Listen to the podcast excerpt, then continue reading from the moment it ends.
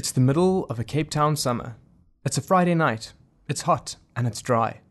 My kids are asleep, and so everything is happening at a whisper and in semi darkness, including the least graceful part of every evening. And that involves me carrying a 30 litre bucket of water up a flight of stairs. And not just any water, it's grey water, harvested from the nasty end of my washing machine. Important context here is that we are living in a drought, a pretty bad one. And living in a drought makes you start running some numbers you wouldn't normally run. For example, my washing machine's average cycle spits out around 50 or 60 litres of grey water. And 50 or 60 litres of grey water comes in at around 5 or maybe 6 toilet flushes. Now, what you lose in this equation is that my washing machine is on the ground floor and the toilets are on the first floor. But that's just a fun bonus for yours truly. Now, this whole ritual of me carrying an oversized bucket of grey water up the stairs is super awkward. Mostly because I'm a delicate office worker, and a little bit because I'm already a couple of whiskies into the weekend. And as I lurch around in the dark, like a toddler carrying a kettlebell, I think to myself, come on, there has got to be an easier way.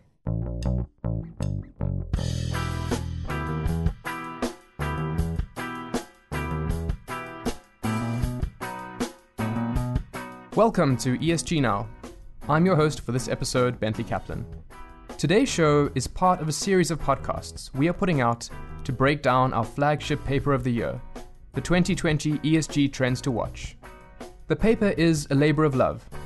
This year's version was authored by our head of ESG research herself, Linda Eling Lee, and regular guests on this show, Meggin Eastman and Rick Marshall. And behind each successful authorship team is an army of enthusiastic analysts, hunting down data, running analyses, and pretending to be on their year end vacations. And all this work paid off. The paper is awesome. And even better, it's freely available on our website, msci.com. So go, give it a read, after this, of course, and just let the cutting edge of ESG wash over you. Now, in this episode, we are going into the trend revaluing real estate, investing in the eye of the hurricane. Because, quote, just as real estate investors and managers begin to grapple with what climate change might do to their assets physically, now they may also have to contend with accelerating regulations. Vast portions of the global property stock are in cities and regions marching towards zero carbon building standards. So, strap in. As we work through this trend, we'll learn a little bit about property valuations, why green buildings have really started taking off, and why property investors are starting to take long, hard looks at non green or brown buildings.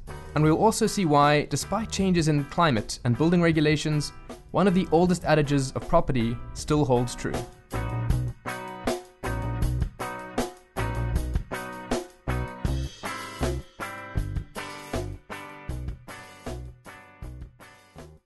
First, let's lay out the basics. The idea of green buildings is great. They use less electricity, they're more water efficient, and ultimately they also reduce our carbon emissions compared to non green or brown buildings. And because buildings are everywhere with a massive combined footprint, greening them offers a very appealing lever to slow the approach of climate change. But how the world's buildings actually get greened is where things get a little complicated. And I learned that the hard way. See, I live in a small duplex in Cape Town. And Cape Town has been unwittingly running two artificial experiments. Experiment 1 happened in 2018. During one of the worst droughts in recent decades, the city of Cape Town ramped up daily water restrictions to 50 litres per person. They also introduced the concept of Day Zero. Day Zero was basically a scenario in which the piped water supply to more than 3.5 million people would effectively be cut off. The army would move in, and residents would have to collect their water rations by hand, or, you know, bucket. Thanks to an early and sustained rainy season, we never got to day zero, but our water supply continues to remain just a little bit precarious. And to sweeten the deal, in late 2019, we started on experiment 2. And in this artificial experiment, our national power utility, Eskom, reintroduced load shedding, as years of mismanagement and corruption took its toll on Eskom's capacity. For those not au fait with the lingo, load shedding basically means strategically cutting off power for a couple of hours a day, or more. There are different stages, there's an app, it's super fun. So, my little duplex was hit by a double whammy of power cuts and water shortages. And when that happens, as my wife Tully can testify, you get a pretty quick appreciation for the term resilience and how much work it actually takes to make a building green. All of our washing machine water we now catch in a bucket which then takes hours to sterilize so that it doesn't smell horrendous. We have little buckets under each tap in every every bathroom in the kitchen to catch any drop of water that comes out of any tap. Ice cream tubs. Ice cream tubs, but they're little buckets. We stand in a, sh- a bucket when we're in the shower. We catch the bath water from the kids' baths. Yeah, it's just it's not a easy way to live, and you, I think you've got to be fairly committed to save water yeah, it is. It is a wonderful feeling when you really need to flush to your toilet and the cistern's empty, and then you realize that the only water that you're willing to use to flush your toilet is down a flight of stairs, past two children under three years of age, and down a chasm of. Okay, okay. So you get the picture. Dragging around smelly buckets of grey water might not be your idea of fun either. But we're not idiots. Well, at least my wife is no idiot. In the reacher settler dynamic, I am very much the reacher. So then, if we're not idiots, why are we doing the back-breaking work of dragging buckets of water around our flat when there are, like, you know, water pumps? So, part of the limitation of renting is that you're not willing to invest in your property or in the property in the same way as you would if it was yours. Um, so you're in a bit of a predicament where you you you know how you can improve the water efficiency of the house, but you're just not willing to do it because it's not your house. I definitely think that if we moved from here, we would be looking for quite different things. We'd be looking for either full investment from the owners in some water saving devices, rainwater catching things, grey water plumbing systems, anything like that. Also, energy, power. So it doesn't necessarily need to be solar, but just some kind of commitment from the owners that they're willing to invest in the kind of things that we need to invest in given the resource limitations we have.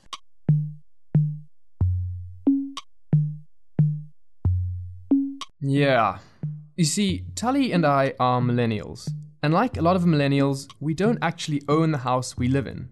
And as temporary residents, we think pretty carefully about how much we want to put into our rented home. Personally, I don't want to leave behind so much as a mid range shower fitting if we end up moving one day. And Cape Town has a pretty cutthroat residential property market. A lot of people want to live in Cape Town, and owners are relying on that high demand to quash any requests for upgrades like grey water pumps or solar power. And it turns out that the little interplay between a property owner and a renter in a teensy weensy duplex is getting played out across the global property market. You know, in huge multi billion dollar commercial properties. The kinds of properties that investors are looking at. So then I wanted to understand how things like energy efficiency or water efficiency are affecting the value of big shiny commercial properties. The problem is, I don't know the first thing about property value, except like maybe that thing. What, what do they say? Location, location, location. Like, maybe an old fire station on the fringes of a gentrifying neighborhood is a pretty sweet spot to put in a coffee roastery or like a, craft gin bar.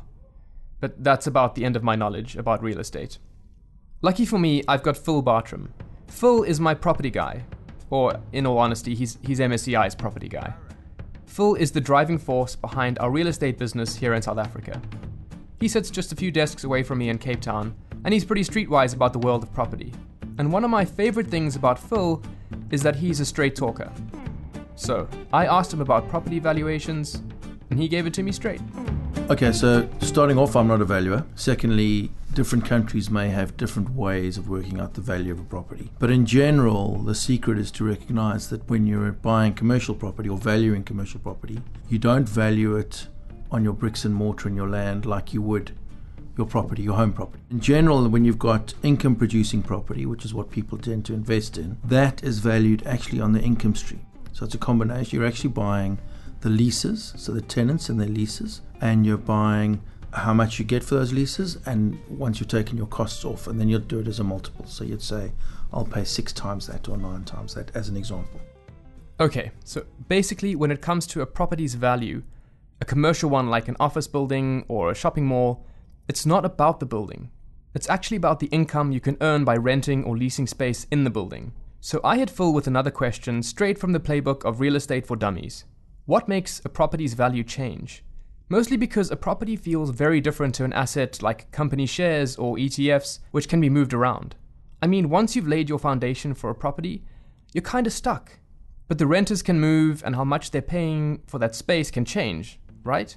Anything that impacts on that income stream is going to seriously impact the value of that building, either up or down. The best example to give would be vacancies or occupancy rates. You may well have demographic or economic trends to a specific area. So if you have a shopping centre and that area goes down, it's really rough, the tenants that are prepared to go into that shopping centre are not going to pay you as much as they were for the same amount of space in a really good shopping centre or a really good area, and therefore your income drops. Another example is if you don't maintain that property, so you don't look after it properly, you don't put enough capital expenditure into that property, eventually the quality of that asset will drop. It'll be recognised by the market, and the market is prepared to pay a higher price for a good quality asset over a bad quality asset. And Phil's last point there really hit home. Because a little maintenance on our rented duplex would be pretty sweet. I mean, a rotating driveway would be amazing, but we'd settle for a couple of upgrades to our water system, or even just a timer for our hot water geyser. Either of those would just help take the edge off when our local water supply starts tailing off, or when Eskom cuts the power again. And sure, we'd probably be okay with paying a little more rent for that peace of mind. Well, those kinds of green upgrades, it turns out they've been pretty sweet for the commercial property market in South Africa as well. We're really lucky with green buildings in the property space because it's the one place where doing the right thing financially converges with doing the right thing environmentally. And it's very simple, it gets back to the first point around valuations. If you're able to enhance or improve the sustainability of the profit, of that building or the net income of that building, you're able to derive a better value for that building than if you didn't do it. We've had examples in South Africa specifically where we've had both electricity shortages and water shortages and massive inflation in both. So the owners of those buildings have been incentivized to improve those efficiencies. So putting in photovoltaic cells on your roof, putting in huge water efficiency measures in order to reduce your water consumption and by implication the cost of that water has been a big driver of, of net income savings in, in the South African market over the last few years. Okay, so green buildings seem to be giving South African property owners a bit of an edge. As water levels dropped and power became more unpredictable, renting space in these buildings was actually an advantage for tenants. And in South Africa, having a building that's green can still be a differentiator for a property owner. Think of it as like the early days of the iPhone, when they were more like trendy accessories than irreplaceable productivity slash connectivity slash Instagrammy enablers. But just like the iPhone took off to become something that even your tech phobic grandma was using, so did green buildings. Not in South Africa yet, but certainly in other markets around the world. And in those markets, green buildings have gone from being nice to haves to have to haves. And it's when green buildings start becoming ubiquitous that we start seeing where this ESG trend on brown building discounts could be headed for the rest of the world. And one of these canaries in the global real estate mine is Australia, where Morgan Ellis, one of our ESG rock stars in Sydney, has a pretty sweet setup that he just couldn't wait to tell me about. I probably have one of the best commutes in the world. I catch a ferry across the Sydney Harbour. So I go past the Opera, Sydney Opera House, right under the Harbour Bridge, um, and then walk through Circular Quay to get to the office. So it takes me about 20 minutes to get from my home, which I'm, I'm renting a two bedroom flat in a suburb called Cremorne Point. And I live there with my wife, um, two kids, and a gigantic Labrador that acts like a cat. And Morgan had even more to brag about because MSCI Sydney office is in a building with a pretty swanky green rating. And as Morgan put it, for an office worker, a green building is actually about much more than just saving electricity and water. For a tenant, the benefit of a green building and leasing a green building space is that the utility costs will be lower. The tenancy will be more enjoyable and healthier to occupy. As the building services that are pushing around air there'll, there'll, tend to be more outside air that comes in. So there's more fresh air that's not being recirculated through the building. There's more control over the lighting and the air conditioning system. So you're going to have on average a higher level of productivity. You'll get better views to the outside so more natural light which everyone always enjoys um, and it'll just be more comfortable to occupy the space in general so green buildings uh, in Australia in particular, we've got quite a strong green building industry. We've had a green building council since about 2008. And we have a couple of pieces of legislation around office buildings in particular that mean almost every building that is sold or leased over a certain square footage has to have what's called a NABERS energy rating um, as part of the advertising in the sale and leasing of that building. So green building ratings per se are very common in Australia, particularly in the central business districts and the, the capital cities. Okay, okay. So green buildings in Australia are basically just part of the norm. Nobody is getting any ticker tape parades for just putting in energy efficient light bulbs. But there was something I still wasn't all that clear on. Buildings, especially those smack bang in the middle of a city, are these colossal, immovable things, and they hang around for decades. Some of them are already decades old, right? And for those big old buildings, should you even be aiming to green them? Like, as the property owner, what do you do with something that was built 20 years ago or 30 years ago, when Neighbours wasn't a green building rating, but just something to watch on telly? The real estate sector in general contributes 40% of the world's emissions, including the construction industries. And existing buildings make up 98, 99% of all building stock in any given city. So existing buildings definitely have a huge part to play in moving towards a low carbon economy. So in Sydney in particular, and in New South Wales, which is the state I live in and the state that Sydney is in, um, there are government incentives um, that are either subsidies or tax credits, can be favourable loan the loan terms to increase the energy efficiency performance of a building. So you'll get money to retrofit the building services, install LED lights, uh, upgrade the lift systems, and things like that. So if they do nothing over time, their energy performance will degrade compared to the market and they'll become less desirable over time. And right there is where the rubber of this ESG trend starts hitting the road. As Morgan lays it out, having an old building isn't an excuse for not being green.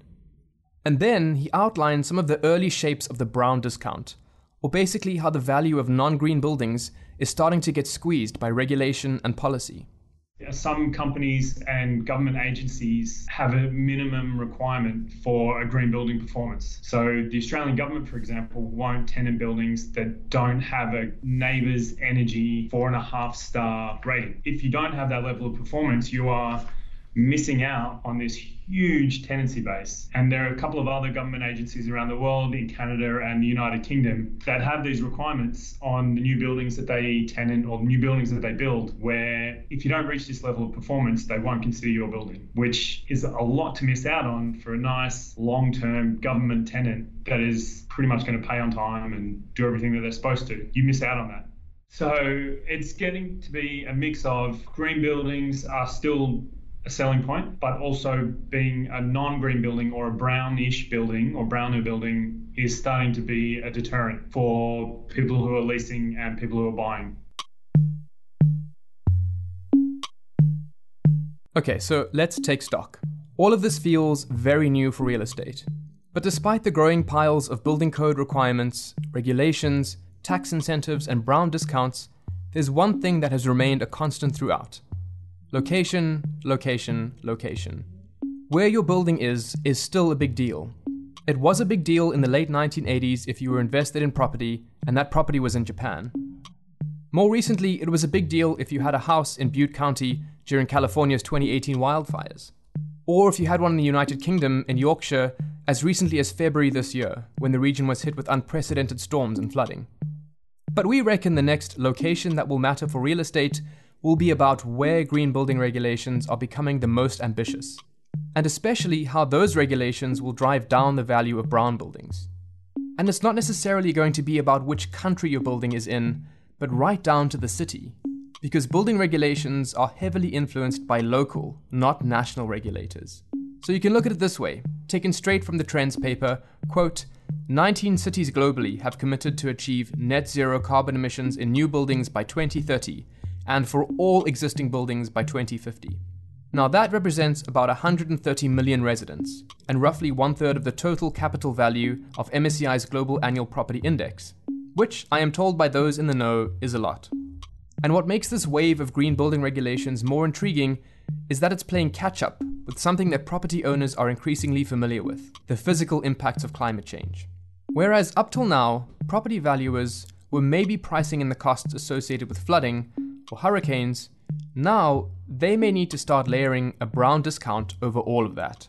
In our ESG Trends paper, we actually compared how different cities are staring down severe climate impacts like flooding or stiff green building regulations. And what we found was that sometimes it's both. If you have a property in a city like LA or San Francisco or New York, not only are there ambitious emission reduction goals for buildings, so in other words, green regulations, but those very same buildings have high levels of physical climate risk. The old double whammy. And sure, this might all feel like it's happening really fast, or maybe coming out of nowhere, but it's not hard to see why.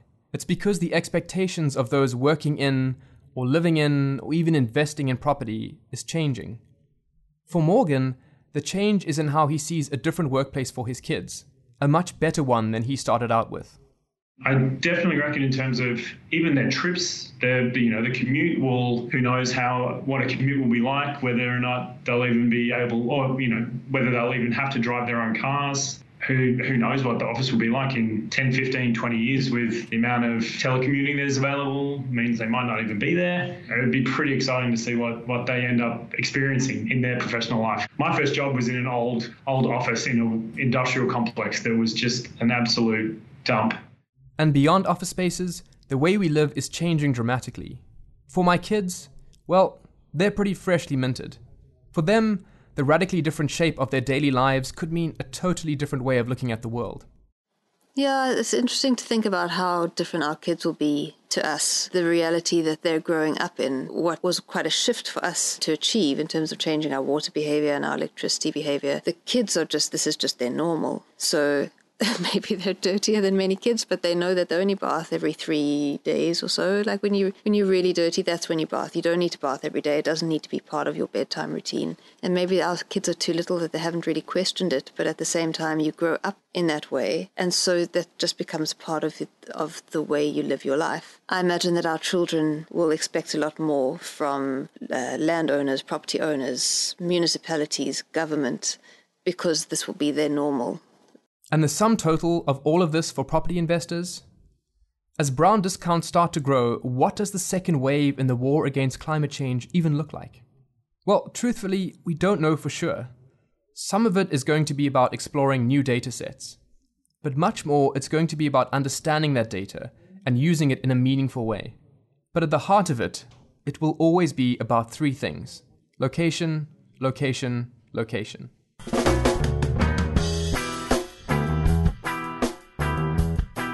And that is our show. Remember, if you want to take a deeper look into this data, swing by our website, msci.com, where you can download the ESG Trends to Watch paper, totally free, even if you're not one of our clients, and of course, totally awesome. And if you are a client, my dude Morgan Ellis has a superb paper, Sustainable Real Estate Investment Understanding Climate Transition Risks, where he rolls up his sleeves and gets into the real nuts and bolts of brown discounts. I highly recommend it. And finally, I had a lot of help putting this together. A huge thanks to my wife Tully and my colleagues Phil and Morgan for sharing their thoughts on this trend. Kudos to Mike and Rick and Andrew for all their wicked feedback. And a very sincere thanks to you for listening.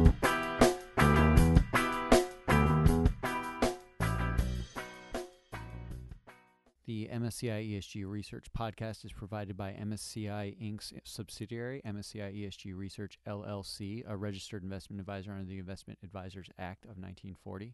And this recording and data mentioned herein has not been submitted to nor received approval from the United States Securities and Exchange Commission or any other regulatory body. The analysis discussed should not be taken as an indication or guarantee of any future performance, analysis, forecast, or prediction.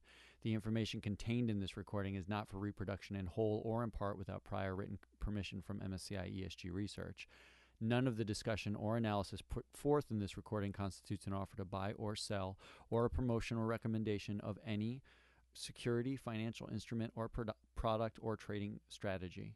Further, none of the information is intended to constitute investment advice or recommendation to make or refrain from making any kind of investment decision and may not be relied on as such.